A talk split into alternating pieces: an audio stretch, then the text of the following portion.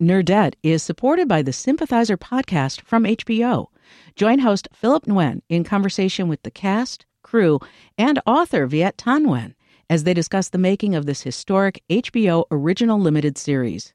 Stream new episodes of HBO's The Sympathizer Sundays exclusively on Max, and listen to the Sympathizer podcast wherever you listen to podcasts. Think on your feet for our Fast and Curious 5K, a one of a kind race hosted by WBEZ and the Chicago Sun Times on Saturday, July 27th at Humboldt Park. More info and early bird registration at wbez.org/events.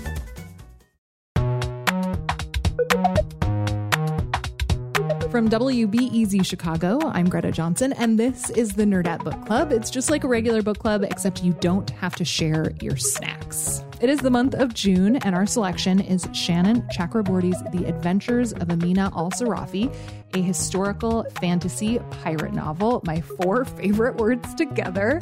Our protagonist in this book is Amina al Sirafi. She's a former pirate who settled down to live a quiet life with her mother and daughter, but when a wealthy older woman makes Amina an offer she cannot refuse, she finds herself right back on the treacherous seas. She rallies her old crew and embarks on the treasure hunt of a lifetime, encountering all kinds of creatures and devious characters along the way. That's all I'm going to say for now, but this is your spoiler warning. We are going to talk about all the spoilers. So if you haven't read the book and you don't want to know what happens, go back and listen to our interview with Shannon in the feed. If you have read the book or you do want to know what happens, we are so glad to have you. And I am so excited to introduce you to our panelists this month. With us, we have Meha Ahmad. She is a senior producer for WBEZ's daily talk show Reset. Meha, hello. Hey, Greta. Thanks for having me. I am so excited to have you. You've been on the show a number of times, but I've never asked you to read a whole ass book. So I'm very excited to have you today. Thank you for reading it. I love getting homework. It's great. also, here is Christina Orlando. They're a writer and editor and book nerd, and they're the book's editor at Tor.com. Christina, welcome back. Thank you so much. I'm so thrilled to be able to talk about this book with you. Right? Okay, so I think we should start off with a listener voicemail just to kind of set the tone. This is Rachel from Indianapolis. This book has been so much fun. Um, I'm not finished with it, but I wanted to call in because I just had to say just how much I'm enjoying it it's just been it's just been so fun. It's such a great summer read. I love all the components of this book. It's adventure, but it's also got all this like historical stuff in it, which I love. Um, and it's just been such a delight. I can't wait to finish it, and I am so excited that it's a trilogy. I just love that exuberant enthusiasm. So, to start, how much did y'all love this book? Christina, were you a fan? I loved it, and I forgot that it was the start of a trilogy. I just got so excited all over again. Oh my god, perfect. It's also it's so much fun and I flew through it. I'm kind of a slow reader admittedly, but I finished mm. this in like 2 or 3 days. I was so loving it. That's funny because it's not short either. I mean, no. this is this is a hefty tome, so that is really. But it is. It's just like it's so propulsive. I yeah. Mean, it, it, the the forward momentum of the plot is so satisfying. Yeah. I think. Meha, what did you think? I loved it right away. Like I, just hearing the synopsis of it. I remember when you first told me, you know, hey, we're doing this book club book. Mm. I'm like, oh, badass lady, Muslim, pirate. Yeah, yeah. Like that's like the Venn diagram. All the things I like is a circle, and that's all it. I mean, we see so many kinds of different kinds of fantasy stories, and for me, as a Muslim woman, like I thought that, oh, I don't think I've ever thought to have that kind of character or that kind mm. of story. So I mean, it was really hard to not impress me with this one. Mm. um, I will say for me, I did think it started a little slow, hmm. but then once it start starts, the race is on. Yeah. Yeah, I could see that. Well, it's interesting hearing you say that about like a badass lady Muslim. I think, especially in the context of like historical fantasy, mm. you know, mm-hmm. like so often those are like so Eurocentric. I think that's partly what I found so refreshing about this one.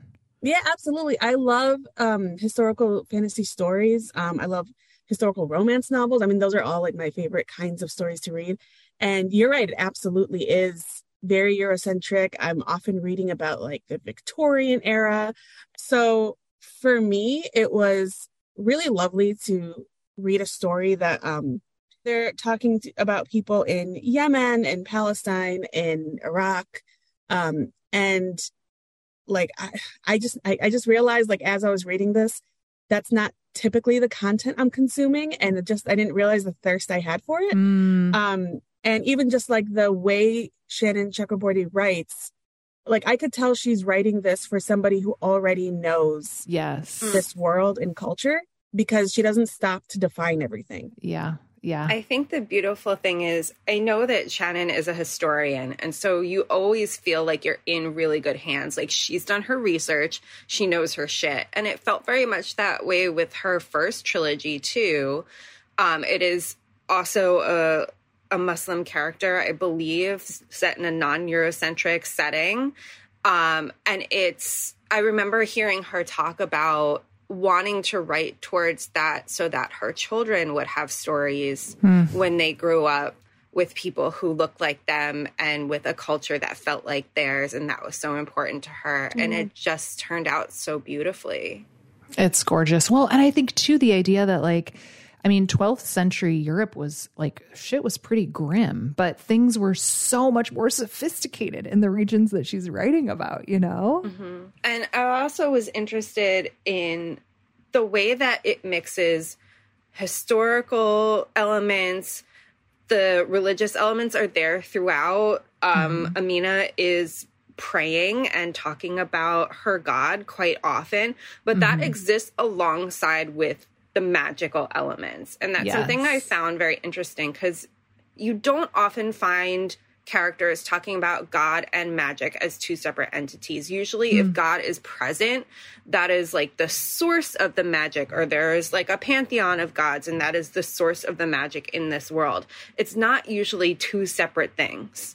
And that was such an interesting thread to follow that it's like those things can exist alongside each other in this world. That's such a fascinating distinction that I had not noticed. So thank you for pointing that out, Christina. Mm-hmm. I love that.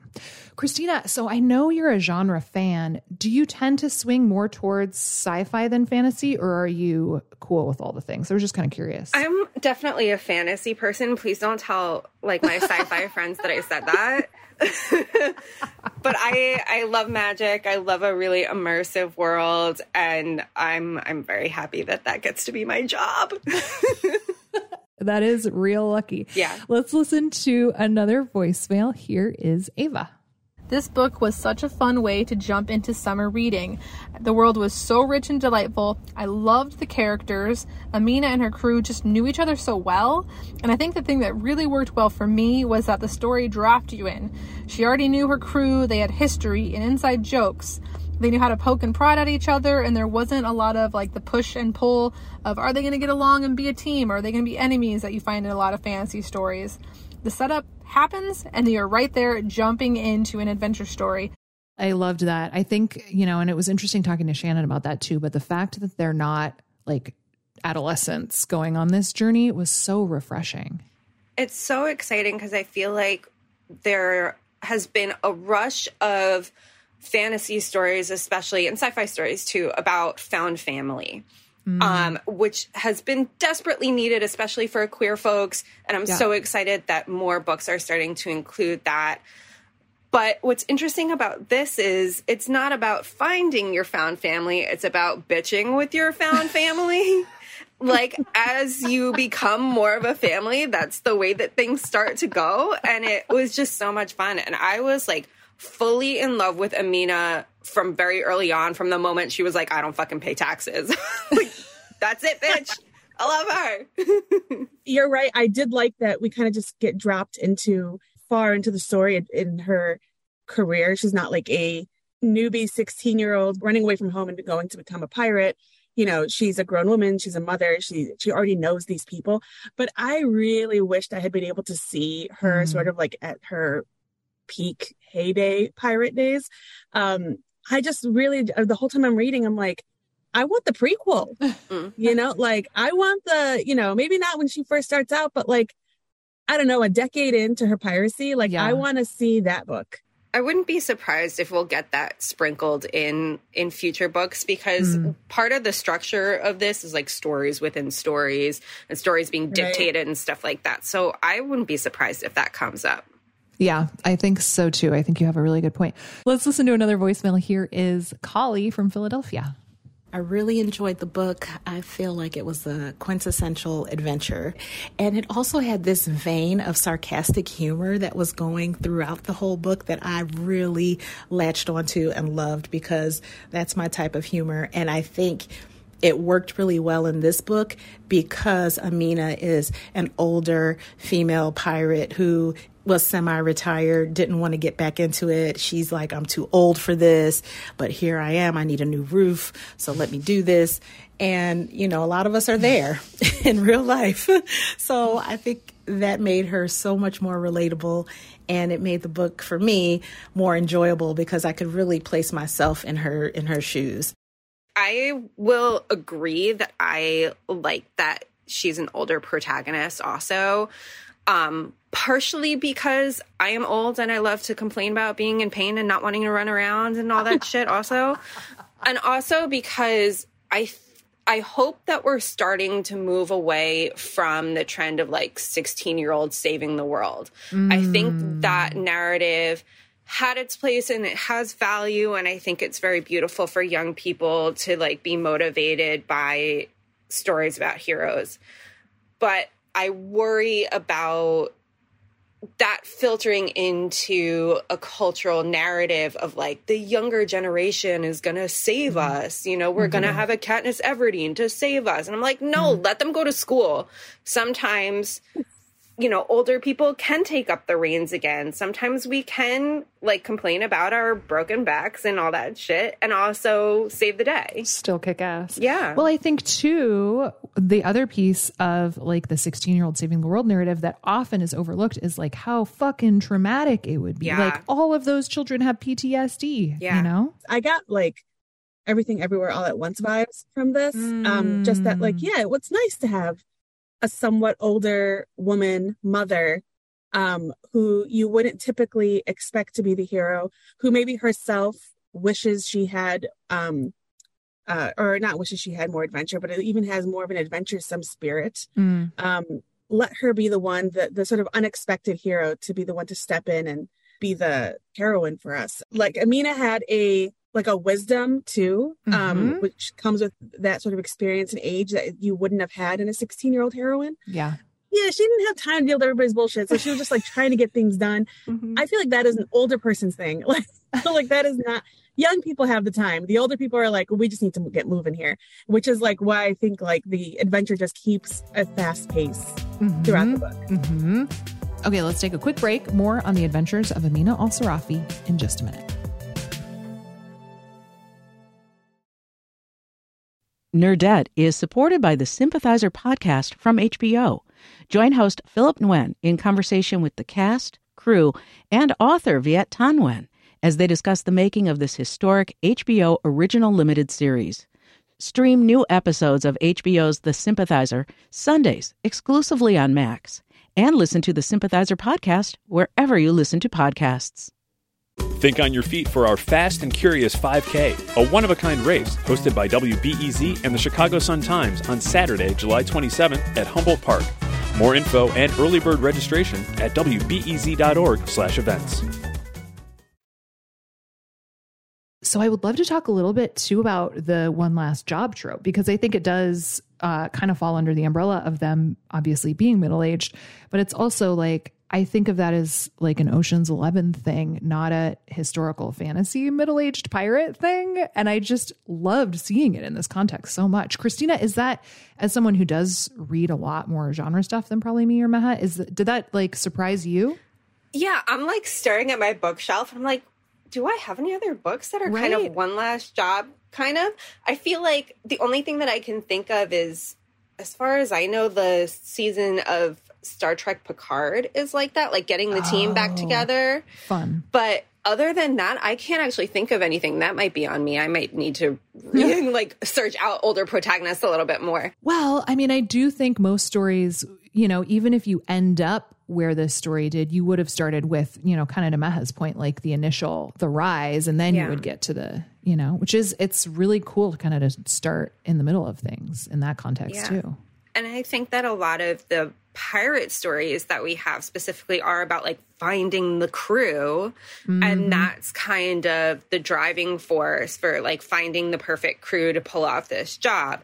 She already has the perfect crew so she knows she can pull off this job because she's got a team that she can rely on. She's got a team of highly skilled uh frankly wonderful and kind of weird individuals. And so she never doubts that she can do this, which I think is a very unique standpoint.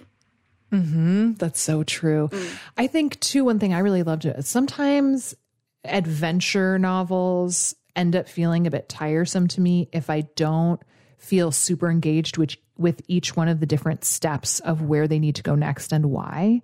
And, you know, often I'll stick through it because I know the destination will be worth it. But I have to say, this is one where I really did enjoy the journey just as much as the destination.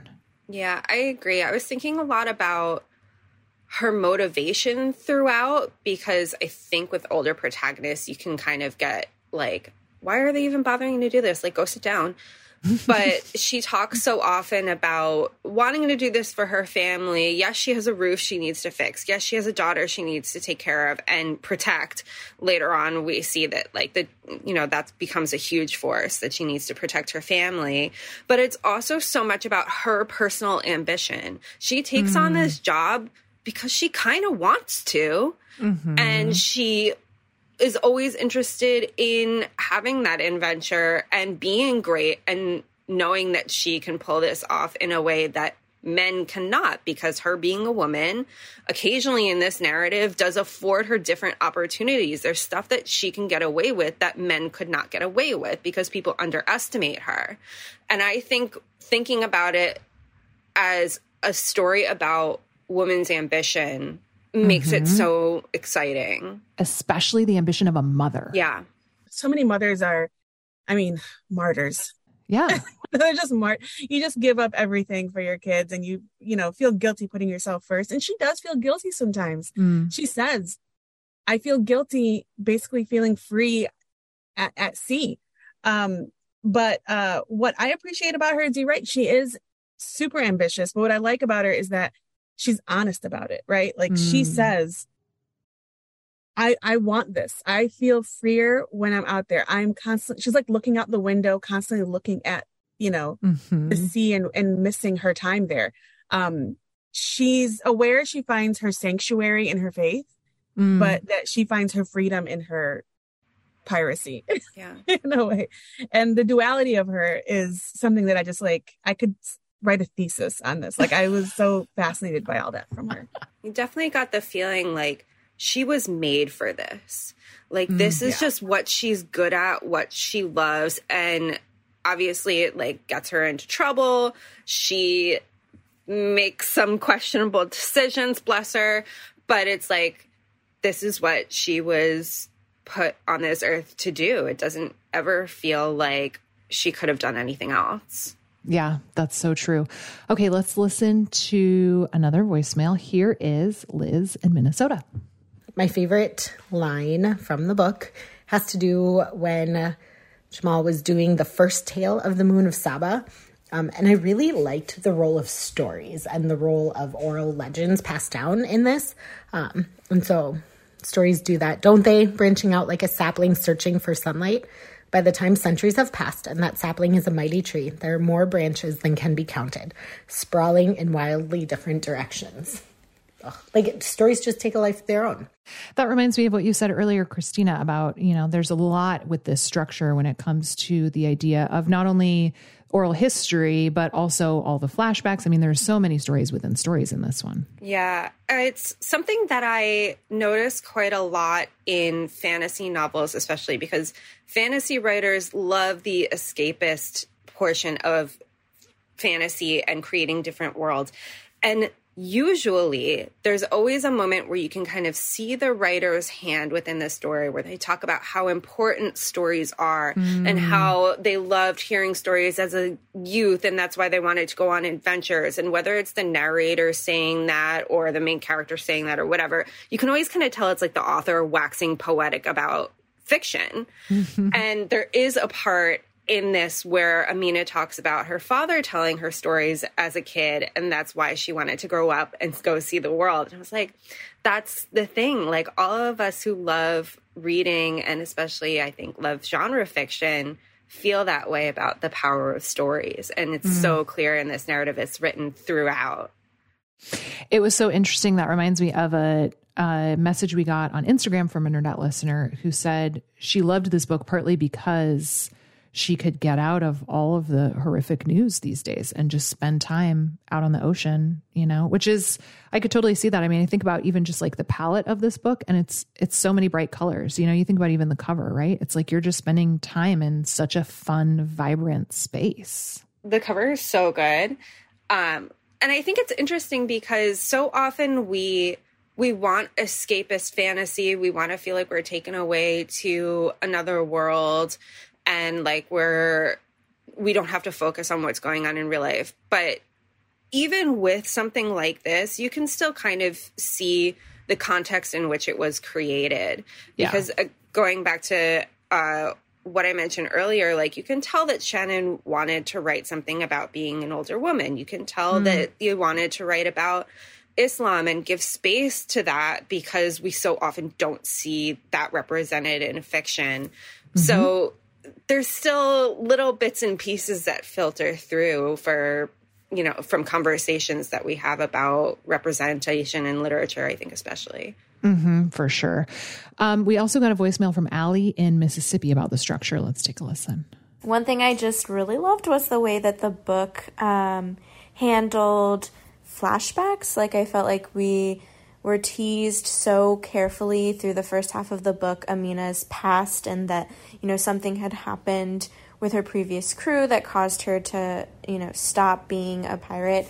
Um, but but it was sort of we got this like breadcrumb so artfully crafted throughout the novel until you know the moment when it was necessary to sort of find out exactly what happened. And it becomes relevant to the current plot. And it was just really well done. And I imagine that as a writer, that's probably very difficult to do. And it was done so effortlessly. She's talking about breadcrumbs. There's a part of the story where the plot twists. Yeah. And, she, and then Amina tells the scribe, Jamal, um, mm-hmm. like, like she pauses in the story and goes, whoa, whoa, whoa, what are you talking about? I, I did not mislead you. I was just not totally forthcoming. and like and and but, but until until she needed to give that information. And that kind of happens throughout mm-hmm. where it's like hey we weren't we were it wasn't misdirection. I just couldn't tell you it all at once. Yes and i mean what story tells you everything at once anyway? Like you you need to titillate the audience a little and like you know bring them on the journey um, which I just thought was really good storytelling. Yes, it was really fun. So, yeah, I'm glad you brought up the scribe because I would love to know. I mean, that was kind of a reveal in terms of who Jamal actually was, too. I'm curious mm. how that worked for each of you. I love that shit so much. Did you? It's so satisfying. And, yeah, like, so often with trans narratives, the transness of the character is like, the main mm. driving force of the story. And mm. it's being kept a secret because it's scandalous or what have you, or it's like, it's there's some kind of trauma around this, but I really didn't feel like this was treated as a trauma narrative, mm-hmm. um, which was really beautiful to see. And everyone was just sort of like, well, okay, if that's the way you want to live your life, we'll accept your new name. Go be trans. It's beautiful. Yeah.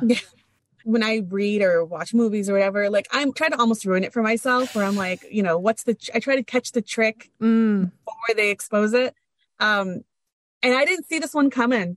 Mm. Like it was like for me, like six sense level surprise at the end, where I was like, described, it was described the whole time. Like I just yeah. couldn't believe yeah. I thought it was really sweet. I also like I wish I had asked Shannon about if there was, I imagine there's probably historical record of folks who did live like that in that time and place. But I really wish I had asked her about like if there was precedent that she found or if it was just something she wanted to add to the story because she thought it was a good addition to the story. I'm wondering if it's that people in other areas and like non-Eurocentric areas treated transness Right. a little differently. Um, that would be something that I'd be interested to know because I wonder if there are any cultural differences historically speaking. Well, that's kind of, I mean, even having talked to Shannon about, you know, like she was talking about how she's got like a, I think it's like a, just a reading group at her um, mosque. And they read like some historical document that had all of these like reasons women would divorce their husbands. Mm. And it literally would just be like, yeah, he couldn't get it up. And it just feels so different, especially when you think about 12th century European mores. So I do wonder if it just like was farther along in a variety of different societal norms, you know? Yeah. I mean, sure, like in Islamic history, like we, I mean, I grew up learning about stories of like the Prophet and his companions, and that's what, seventh century? And right. the way people would get divorced and remarried, divorced and remarried all the time. Um, and it wasn't thought of as like, oh, they're divorced. Don't look at them. You know, they, they, their marriage failed. It's, it's, it's not framed in those terms. Um, I definitely learned more about stigma around divorce in more of a uh, Christian evangelical Mhm. perspective, Mm. learning my Islamic history and the Muslims of the past and how marriage and divorce were um, just dealt with. Divorce was definitely considered like, hey, like that's a reality. That's going to have to happen sometimes. And it was not like a difficult thing for a divorced woman to just get, get remarried. Which is beautiful because Amina gets remarried a lot. Bless her. I thought it was such a fun way to like have her still be able to sleep around, but also like be loyal to her faith, also, you know? Yeah. I mean, I'm sure folks would judge like really dumb reasons, I guess. Like if it's like, oh, you know, he looked at me wrong. I don't know. Wonder why people get divorced. I mean, like, but like the standard, like the standard you had to meet for like a good enough reason, I think socially wasn't terribly high. I just love that there's a moment in this where Amina is talking about getting remarried and all of her ex husbands. And she's like, Yeah, I married that guy just because I wanted to fuck him. And then I fucked Yeah, him and then yes. divorced him. Yeah. I thought it was delightful. I mean, again, super honest. She's like, hey, listen, it was what it was. Yeah. Listen. I love Go her. for her. Get it. so, what do y'all want to see happen in the next books? Ooh. I know, Meha, you want more backstory, which I think we will get. Yeah, I love I love a backstory. I want to I want to get like like maybe like even just before she retired, like what was you know when you were like thirty five, what was that like? Mhm. What was her favorite adventure or like her Mm. biggest treasure haul? The best heist. Yeah, Yeah, that does sound fun. I would really love, I was really intrigued by, and we've seen it in other stuff, but I think often from the kids' point of view, like the push and pull between her, Amina and her daughter in terms of like, I want you to stay safe. I don't want you to go on these adventures. And I think watching them kind of figure out what the middle ground is of like letting her explore and be more wild and free, but also maybe not like a renowned murderess will be really fun to kind of see how that goes. yeah. That's what really frustrated me a little bit about Amina though. Like I'm like, homegirl, you were out there in the high seas, like murdering, thieving, pirating, and you're so scared. I mean, every mother's going to be fearful for their kids, Yeah, but man. like, you don't want your kid, like, she is sheltering her daughter. She won't let her go to school or whatever. Like, I'm like, man, the pot is calling the kettle black. Like, like I just, I don't know. That that frustrated the, the hypocrisy there. I understood it, Mm, but it did frustrate me. hmm I could see that. I haven't thought about her being hypocritical in that way. And now I'm going to go back over a little bit of it. I was like, I, I understand her being paranoid because she's done some shit in her life. She's run up against a lot of terrible, horrible people. And she talks a lot about like having killed people, but not in the way that a lot of sort of pirate men are perceived, where they're just like killing ruthlessly just for the fun Yeah. of it Yeah. it never really seemed like she was like going out with that intention. Um, she just did horrible things when she had to. Um, but that means she made a lot of enemies. That means she got herself into certain situations that probably made things a lot of worse. So I understand her like not wanting to expose her family to any of that shit. But I have a feeling that at some point in this trilogy, we will get to see her daughter come on the boat. Mm-hmm. Um, I wouldn't be surprised if uh, this kid turns 15 and is like, Mom, I'm coming with you. Here's, mm-hmm. you know, stowaway situation or something like that. um, I I would be interested to see that. And I would now she's a pirate. That'd be awesome. Yeah. Mm-hmm. Like maybe it becomes kind of a family situation. Like, what if her mom gets on board? Who knows? yeah. I love that. Well, I think too, I mean, I feel like this book went in so many places that I just like could not possibly have fathomed. And I was so excited to be along for the ride that it's really fun to start a series where I have almost no agenda for what I want to, because I just want to hang out with Amina more. And like, yeah. if I get to do that, I will be satisfied. Absolutely. I also want more of the hot demon ex husband. I love him. I love oh Raksh. I'm sorry. That's like so he much is. my shit. I was like, I like I knew from the beginning. I was like, I want to see them hook up again. Well, I mean, the fact that he's like so turned on by her ambition yeah. is very appealing. Yeah. And the fact that she like got married to him because she was like, oh my God, this dude's so hot. but there is like a a slight goofiness to him. I mean, he's so hot, but I just thought that found that so charming. Yeah. Where he's like, marriage? Like almost like, what's that? Sure, let's do that. It's a little himbo okay. vibe. We're married. It is. It like, is himbo. It is himbo, and it's perfect. So yeah, did y'all have a favorite creature? Was it him? It might have been him. It might have been him. I love the sea monster. I like just mm-hmm. in general would love to see more sea monsters. I think that's so much fun. Mm-hmm. Yeah, I I do love a hot demon. I would like to see more maybe some hot jinn in the future. Ooh, that would be very fun. I could totally picture it. Just that. like make everyone hot. This is what I want. Yeah. yeah, I'm, a, I'm like low key obsessed with jinn. I mean, as a Muslim, I actually do believe in jinn, mm. but jinn are actually like for in Muslim lore, like a very terrifying sort of being. I don't want to interact with one. Mm. that is not a mm. thing. Like in in fiction, totally cool. Let him be hot in real life, I'm like, I'm not about that. I'm not about that jinn life.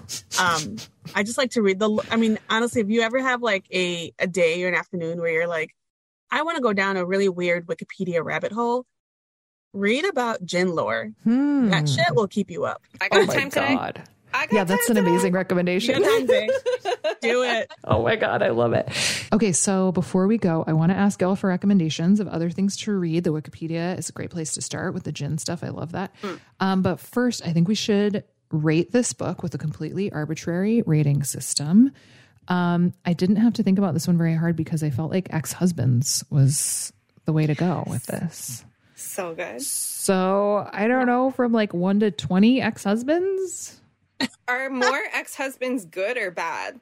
I think they're good, right? Okay. Yeah, let's go, let's go good. Yeah. From one to 20? From one to 20. I, it's again completely arbitrary. I'm gonna I'm gonna say 19 ex husbands only because this is such like a dumb book nerd thing to say, but I wish it was longer. oh wow, that is an amazing book nerd thing to say. What do you think, Meha? I'm gonna go. I was gonna say 18, but now that feels low. 19. I'll go 18 and a half. 18 and a half ex-husbands. It just means that there's more for room, more room for more ex-husbands. Oh yeah, yeah. see there. You, oh, I do love that. So maybe it should just be infinite then, huh? Because you never know. like, why why limit yourself? There are so many men out there to destroy. So, oh my god, amazing. So, in terms of recommendations, I would love to hear what y'all think around. I mean, this could be theme, topic, setting, genre, general vibes. One of the first things that came to mind for me was V.E. Schwab's Darker Shade of Magic series, which I love. And there's actually a follow up in the series coming out later this fall, which I'm very excited about. But there's a character in those books named Lila Bard who admittedly is a younger woman, but is just like such a great swashbuckling, brash pirate. And so that was one of the first things that came to mind for me. But I'm very curious what y'all think. Meha, what are your ideas on this one? So, like I said in the beginning, I'm a big romance novel reader. Yeah. So I will say when I sort of saw the the strong women in this group, mm-hmm. um, and sort of like the badassness of them, mm-hmm. it kind of made me think about um, Sarah MacLean's uh, Hell's Belles novels. Yes, I'm so glad to hear you say that because that was the other one on my list. I think they're very similar, actually. I know you've had her on the show. I know you guys talked about, I think, at least one of her Hell's Belles. Yeah, books. Bombshell was a book club. Yes. Pick. Yeah. Um, she has another one coming out in August. And I was like, if you like the no nonsense badass ladies in Adventures of Amina al Sirafi, you would love the characters in Sarah MacLean's books. Amazing. Uh, Christina, what do you think? Well, first of all, I'm so excited that you brought up Lila Bard because Lila Bard is right? my number one. I love her. Um, I think that this book fits in very nicely with a set of books that we call the Sapphic Saffron Trifecta. Ooh. Which is She Who Became the Sun by Shelley Parker Chan, mm-hmm. The Jasmine Throne by Tasha Suri, and The Unbroken by C.L. Clark. It, if you look up those books, you'll see why we call it the Sapphic Saffron Trifecta. Um, they are all non Western fantasy, they are all queer, they are all anti colonial. And I think a lot of the themes fit with this book. And I think also aesthetically, it fits with those, with that group. Amazing. I love that you just gave us three just like that. It's beautiful. It just works. oh my gosh. Well, thank you both so much for reading this book and coming on to talk with me about it. We had way too much fun, I think it's fair to say. Yeah, absolutely. Thank you so much.